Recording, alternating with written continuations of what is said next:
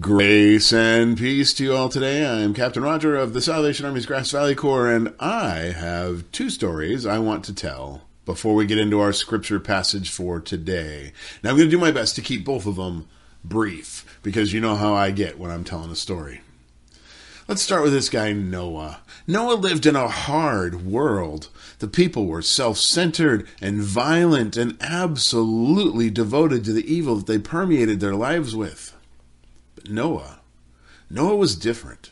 He clung to the old ways that put God first, and he tried to live as if every person mattered. Rather than looking out for himself, he was constantly trying to serve others to the best of his ability. Noah was a good guy, quite the opposite of the rest of the world. Now, I'm sure you've heard versions of his story how God came to him and told him that judgment was coming, how the evil of the world was just going to be washed away, and the Creator was going to restore his creation to an earlier stage and see if it could recapture some of the beauty that it had turned away from. I'm sure you heard that God told Noah to build a boat and then sent animals to live on board. And, and, then the rivers rose and the seas overflowed and the rain poured down in ways that it never had before and never has since. And that ship sat on the waters, remaining solid ground while all that Noah knew washed away. Well, everyone else was taken by the disaster, never to walk the earth again. Noah and his family sat dry and secure inside the giant craft that had become their home. And then, a year after the waves had lifted them above the destruction, they settled down on top of a mountain which had been submerged but was now emerging again. And not long after that, the God who had saved them opened the door and let them walk down onto a renewed earth into a new life. Well, the rest had been taken in judgment. They had been left behind to join a new creation. My uh, second story starts much later in history, just about 200 years ago. In the late 1700s, a Spiritism movement began, and by the early 1800s, it was gaining strength and growing into the corners of the world. Now, I said Spiritism, not spiritualism, the distinction being that Spiritism is the kind of thing that turned into spirit guides telling people they were talking to your dead relatives, and for a small price, they'd be happy to pass on messages about the future. Well, spiritualism is, at least hopefully, a growing revival where people turn to God in larger than usual numbers. All right. Now, around 1820 in Glasgow, Scotland, a young woman named Margaret MacDonald began to claim that she was having visions. She was about 15 at the time and had begun to attend Spiritism conferences where handfuls of believers gathered to experience a religious fervor together. It's said that at one of these gatherings, Margaret slipped into a trance and she received a vision from God that a select group of believers would be removed from the earth before the days of the Antichrist would come. A popular Spiritism preacher of the day, a guy named John Darby, he was either present at that meeting or he heard of her vision, and he adapted it into a teaching he began to put out a handful of years later, which said all believers would be taken up before the Antichrist came he, John, became a leader of this large splinter group of believers who had become the Plymouth Brethren denomination. Good people, by the way. He caught the attention of people in London with his popular services, which might have just been a fad riding on the coattails of the Spiritism movement, but it got Darby invited to do a preaching tour through the United States. And while he was here, he caught the attention of evangelist Dwight Moody, the founder of Chicago's Moody Institute, who began to include this so called rapture theology of Darby in his teaching. Now, there was a Missouri preacher and author, a guy named James Brookes, who caught the rapture bug as well. And a student of his, uh, a gentleman by the name of C.I. Scofield, uh, included that teaching in the reference Bibles that he began to produce just after the turn of the 20th century. Now, Scofield, he did this thing where he put his reference and commentary notes right into the biblical text, which made it very easy to read and to see what he thought things meant. Scofield's Reference Bible became one of the best selling books of the 20th century and in its 1967 update was seized on by folks like Hal Lindsey, who sold millions of books predicting the end of the world and the uh, we've got a ticket to heaven so we can watch the rest of you burn kind of thinking. It was really popular in the 1970s and 80s. And then came this left behind phenomenon of the 90s, where a lengthy series of novels was seized on by youth groups and evangelical churches and promoted as being biblical teaching in spite of the serious lack of connection to Scripture in any of the particulars. These were novels, and they were not bad reading, but they were not the Bible story. But my bias may be showing Here's something to consider, though. The whole idea, from that very first seed to the full blown Kirk Cameron film adaptations of the novels, rests on a couple of passages that in English sound like they are suggesting people will be taken away and the connection which was made by English reading lay people with no scholarly training was that they would want to be taken. So obviously, that is what God would do for them. Now, today, clearer thinking has begun to take hold in some of those denominations which taught that a rapture is coming, and they've begun to rather sheepishly dust some of their pronouncements under the rug in hopes that people might just forget about the thing altogether. At its peak, though, in the late 1900s, about a tenth of the Western Protestant churches may have been telling their members to believe that cars, planes, and elevator cars would suddenly be left with piles of clothing where people who loved Jesus had been standing just a moment before.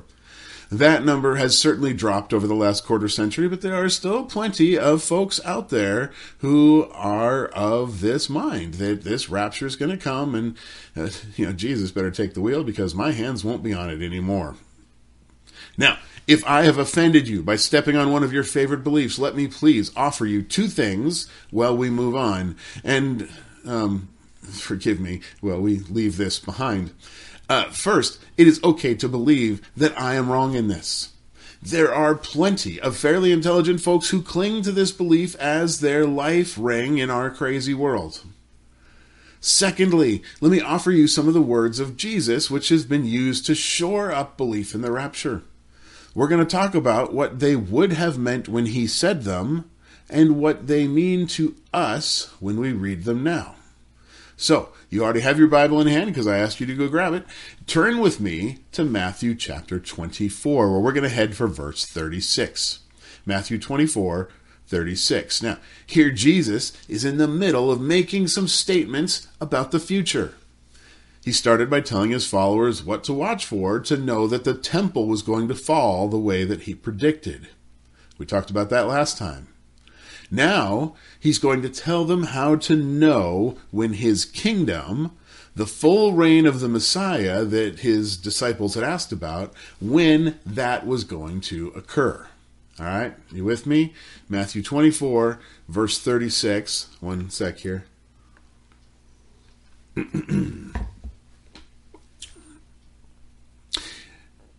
But about that day or hour, this is Jesus speaking, by the way.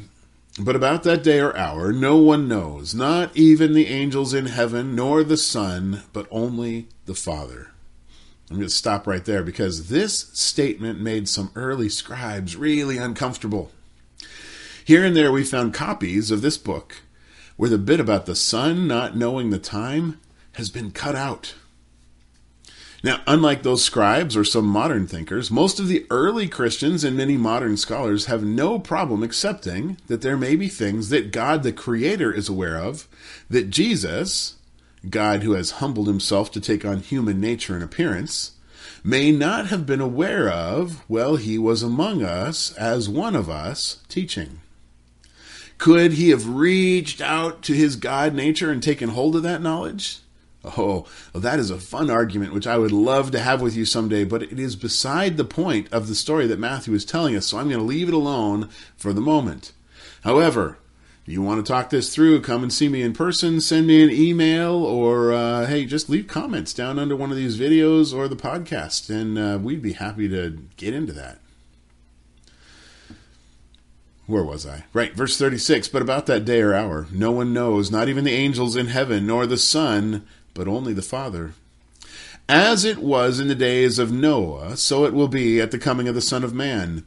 For in the days before the flood, people were eating and drinking, marrying and being given in marriage, up to the day that Noah entered the ark.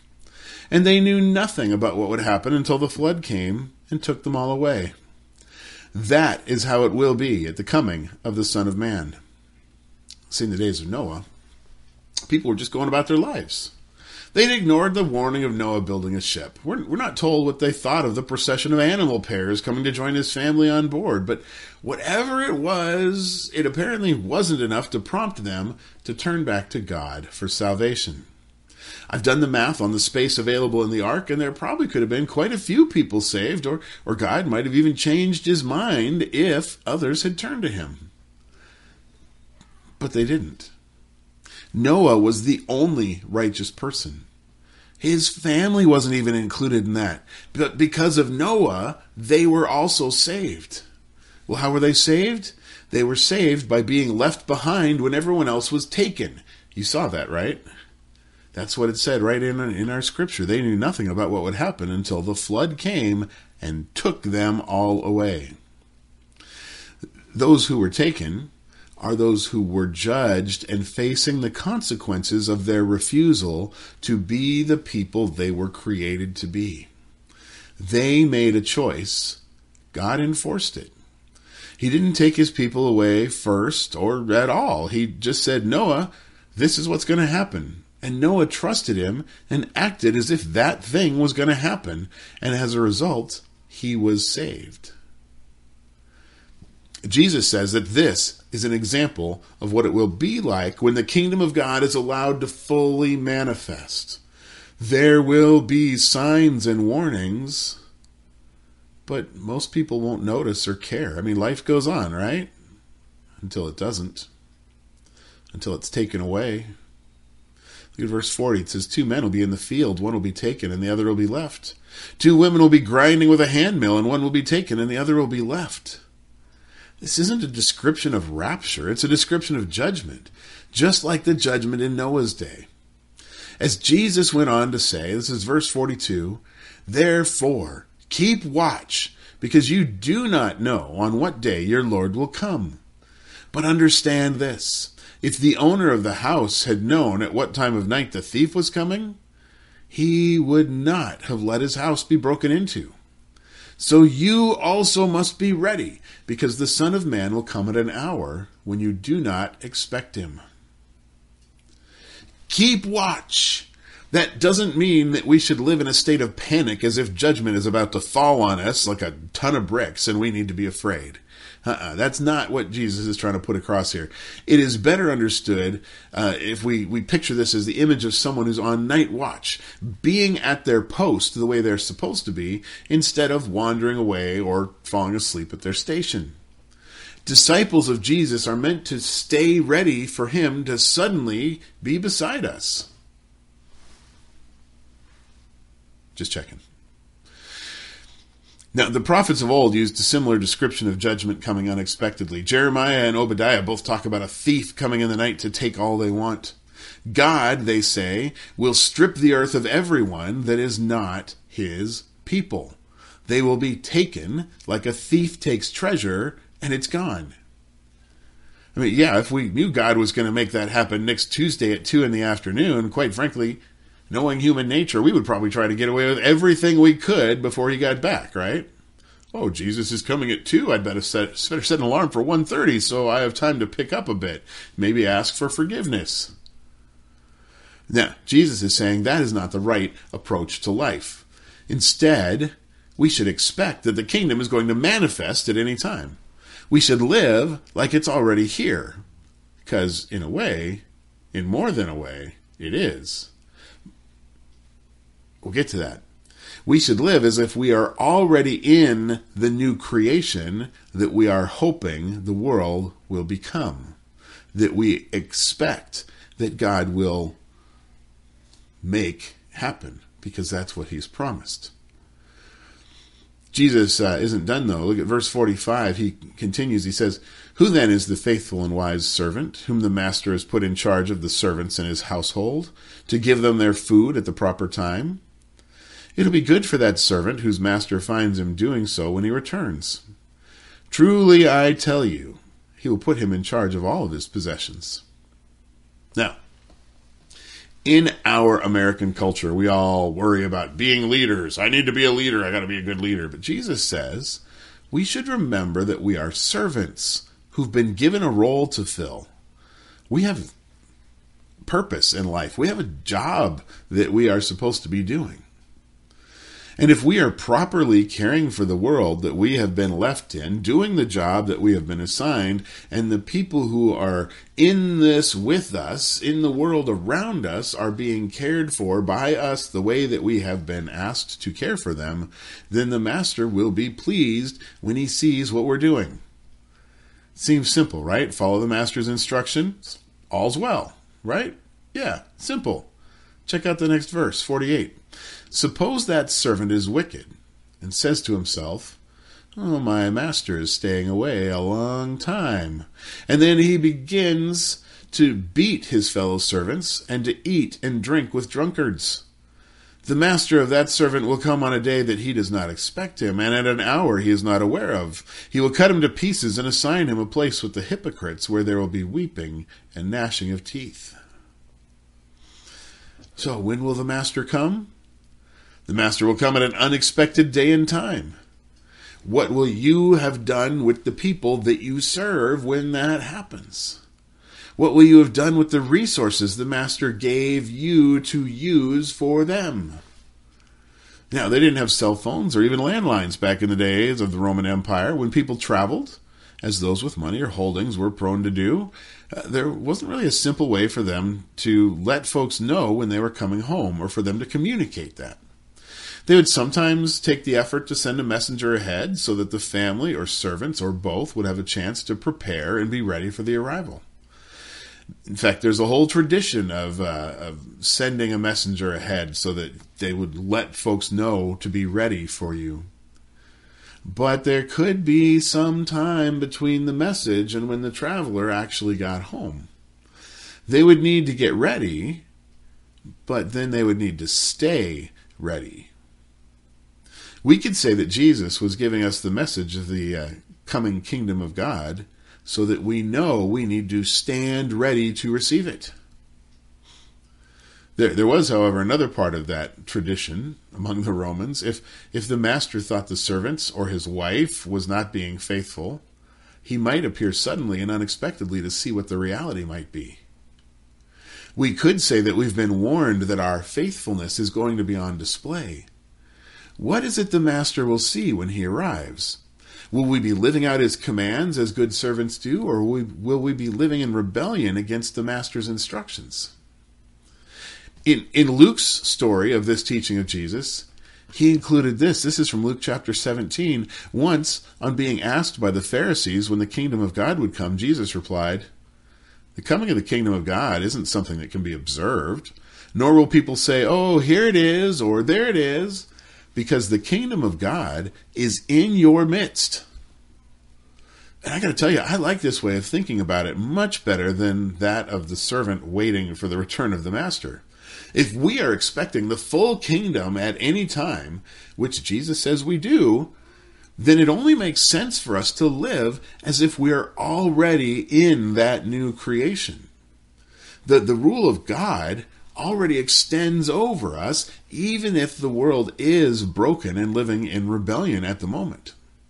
So if we choose to live as citizens of the kingdom, following the commands of the king, we not only help prepare the world for the unexpected arrival that's going to happen soon, maybe 2,000 years from now, or maybe before I even finish speaking this morning. Could be either, could be somewhere in between, could be somewhere farther on either end. I don't know. But if we start living as if that's going to happen, then we not only help prepare the world for that time, but we certainly can know that we will be ready if we are simply living as we will be then. Does that make sense? I hope so. Because that's what it's all about, isn't it? Living out the kingdom of God helps to heal the world and it keeps us ready for the time when the Messiah's reign begins in a whole new way, bringing the promises of God to fruition for all of us once and for all time. You with me? All right. Amen. Right? That's what we are waiting for. God has promised the kingdom is coming. Jesus has said, the kingdom of God is at hand. It's breaking in. It's right here. It's about to take hold. Be ready. Let's uh let's pray. Father, thank you so much that you have given us messages and warnings so that we know that the time is coming that you will be here. We know that at any moment you might arrive, and that when you do, you're going to check and see what is it that we're doing? What is it we have done with the resources, with the lives that you have given us? God, um, help us to be ready. Help us uh, follow the instructions that you have given us for life. Help us follow the command that you sent to us through your Son, which he said again and again encompasses all other commands. And all that is, is that we are to love you with all of our hearts, our minds, and our strength. And to demonstrate that love, we are to love our neighbor as ourself. Help us to love, Lord. Help us to make that choice to put the well being of others ahead of our own so that we are working to bring everyone into your kingdom. So that we are working to get everyone to accept the place that you have offered them.